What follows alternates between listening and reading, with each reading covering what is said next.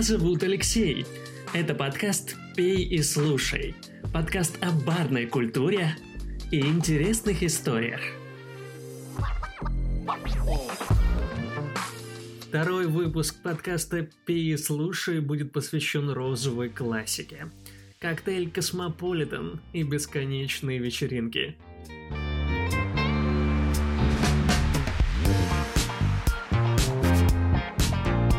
Загляните на вечеринку или в бар в начале или в конце 90-х. И есть вероятность, что большинство людей будет держать стакан мартини, наполненный ярко-розовой жидкостью, которую они без зазрения совести потягивают, называемую космополитен. Вероятно, один из величайших коктейльных хитов нашей жизни – Космо – это прекрасный пример того, насколько непостоянной может быть наша культура выпивки.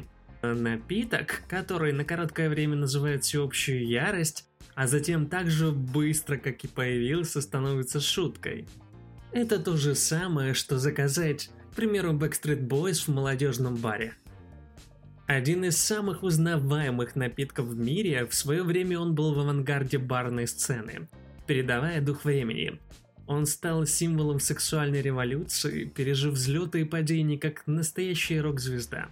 Выясняем, что же стоит за ностальгическим и томным коктейлем цвета девичьего румянца, а также за интересная история, которая стоит за ним. История создания этого коктейля укутана, если не тайнами, то легендами, Впервые коктейль, и не один, под названием «Космополитен» встречается в 1934 году книге Pioneers of Mix and. Естественно, в напоминающем сегодняшнем Космо рецепте вместо водки использовался джин, а вместо клюквенного сока – малиновый сироп. Дальним родственником напитка называют буравчик на водке с добавлением лаймового сока и сахара – и еще одним славным прародителем современного космо является коктейль «Гарпун», рецепт которого печатался на каждой коробке клюквенного сока Ocean Spray. В 1968 году компания искала способ увеличить долю рынка и начала таким образом продавать свой сок взрослой аудитории. Изначально он был популярен только как напиток для детей – Рецепт включал в себя унцию водки, унцию клюкиного сока и лаймовый фреш. Кто же на самом деле взял идею объединить клюкву, лайм и водку, встряхнуть ее со льдом и процедить в бокал для мартини после создания гарпуна, тоже немного туманно. По словам Джеймса Винтера, автора одной из известных книг э, о коктейлях, рассказывает, что Шерил Кук, бармен, работавшая в Саут-Бич в 70-х годах, отвечала клиентам, которые искали напиток, который придавал бы им изысканный вид, но при этом был более легким в употреблении. Слаще, чем традиционный мартини, поэтому она создала напиток с использованием лимона. Настоящая водка и трипл сек в сочетании с соком лайма и клюквы, чтобы придать ему красивый розовый оттенок – Однако проблема с историей заключается в том, что никто не может окончательно доказать ее достоверность как место, где официально был создан коктейль. Это все потому, что примерно в то же время, когда Шерил Кук якобы изобрела Космо Майами, бармен по имени Джон Кейн также экспериментировал с аналогичной комбинацией ингредиентов в Провинстауне.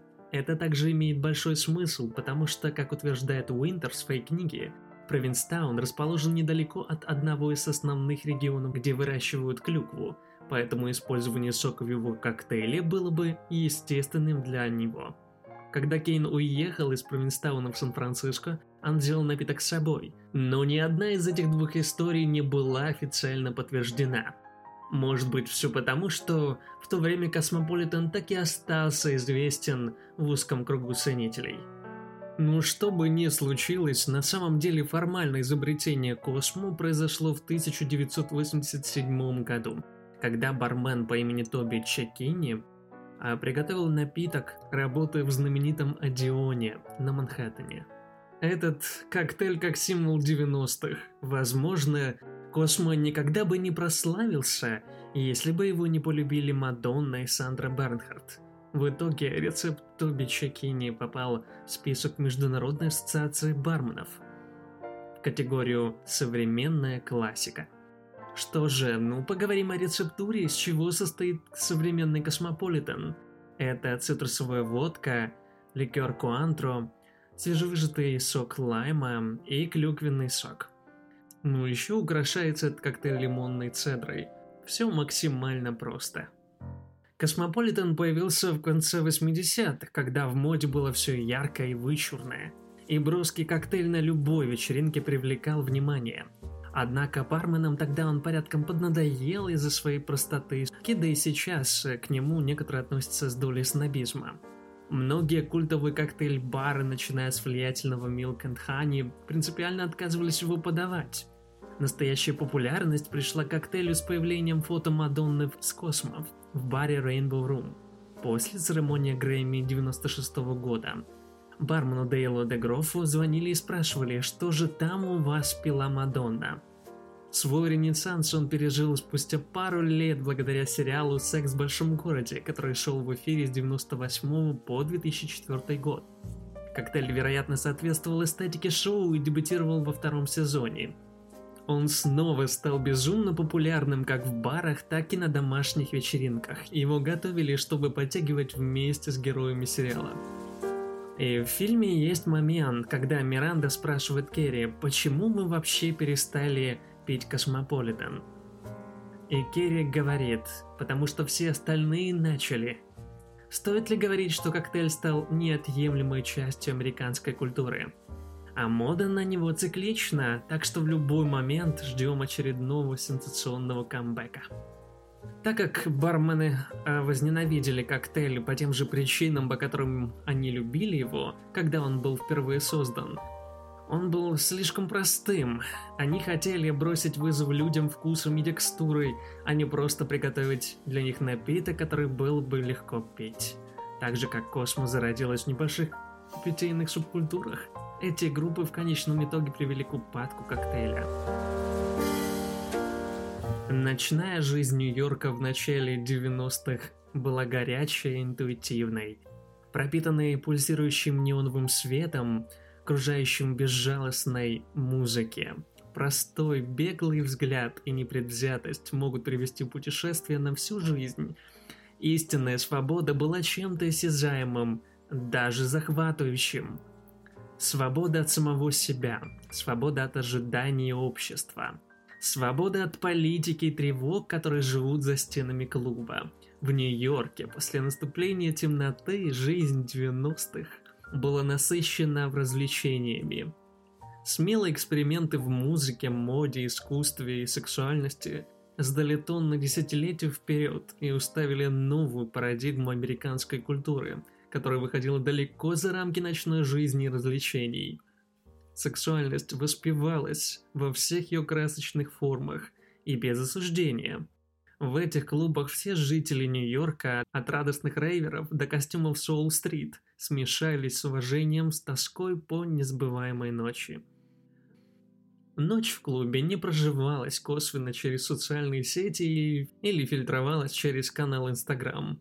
Эти ночи были сырыми и нетронутыми. На танцполе влиятельные лица выражали свои высказывания в ярких красочных выражениях.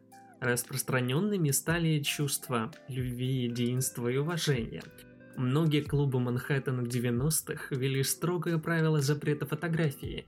Из-за этого лучшие ночи проводились один раз.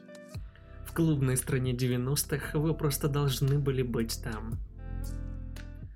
За 10 лет до этого, как эта сцена стала популярной, Нью-Йорк был пустотой, ожидающей, что ее заполнит новое поколение – Кризис СПИДа и его ужасающие последствия для города закрыли большую часть игровых площадок для взрослых в то время. Мегаклубы, такие как Студия 54, прекратили свое существование из-за преследования мэром Эдом Кохом незаконных клубных мероприятий, в то время как панк-рок группы в центре города, такие как Рамонс и Блонди, постепенно исчезли с радаров. 1987 году смерть Уэнди Орхола ознаменовала конец художественной эры. Вечеринка вне закона была по сути предком флешмоба, засыпанным блестящими бомбами. Представьте себе тихий ночной Макдональдс, внезапно превращающийся в дискотеку, набитую танцующими людьми. С того момента, когда был налит первый Космополитен, это был чистый экстаз, наполненный адреналином. Вечеринки Нью-Йорка 90-х были похожи на парки развлечений для взрослых, а за 20 долларов у дверей вы получали незабываемые впечатления. Из всех пространств Нью-Йорка самым фантастическим на то время представление клубной страны 90-х был клуб USA, расположенный в самом центре Таймс-сквер и бывшем центральном театре Бродвея. Его интерьер был спроектирован так, чтобы все гармонично сочеталось. Количество огромных людей, гигантские неоновые рекламные щиты на танцполом, а также порно-кабинки и секс-объявления в каждом уголке клуба. Ничего из этого не было столь шокирующим, как трехэтажный спуск с верхней планки на нижний уровень, когда посетители клуба прыгали головой вниз вперед с перевернутыми юбками. Именно здесь, удалось запечатлеть невероятное количество деятелей культуры той эпохи. Джон Риверс, Стивена Тайлера, Кейт Мосс, Леонардо Ди Каприо и даже Дональда Трампа. Без особого предупреждения клуб USA закрыл свои двери для публики в 1994 году. После всего лишь двух лет работы, после подачи заявления о банкротстве, владельцам здания все арендаторы участка были бесцеремонно выселены. Так быстро, как клуб USA вырвался на сцену со своим чрезмерными выходками и амбициозным видением, он также стал жертвой того самого, что воплощено в его концепции – перехода одной эпохи Нью-Йорка в другую. Для владельца клуба закрытие клуба USA стало началом конца клубной жизни Нью-Йорка. К концу десятилетия Гатьен, владелец клуба, был депортирован в родную страну Канаду по обвинению в уклонении от уплаты налогов.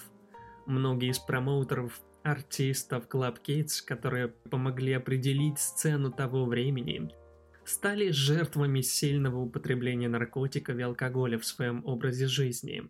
А в 96 году убийство Club Kid и предполагаемого наркодилера Андре Мелендеса значило только то, что вечеринка действительно закончилась. Вот так закончилась еще одна эпоха в клубной культуре Нью-Йорка 90-х. Но эпоха коктейля Космополитен только начинается. Пейте вкусные коктейли, рассказывайте интересные истории, а также слушайте подкаст «Пей и слушай». Дальше все интересней.